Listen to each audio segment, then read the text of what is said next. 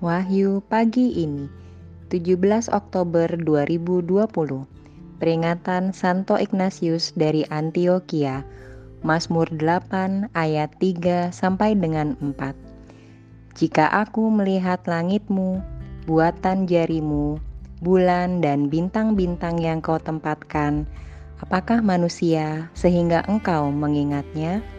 Apakah anak manusia sehingga engkau mengindahkannya? Saudara-saudari, pernahkah kita bertanya dengan jujur seperti pemazmur kepada Tuhan dan akhirnya menyadari bahwa kita ini kecil dan hina, tetapi tetap diperhatikannya?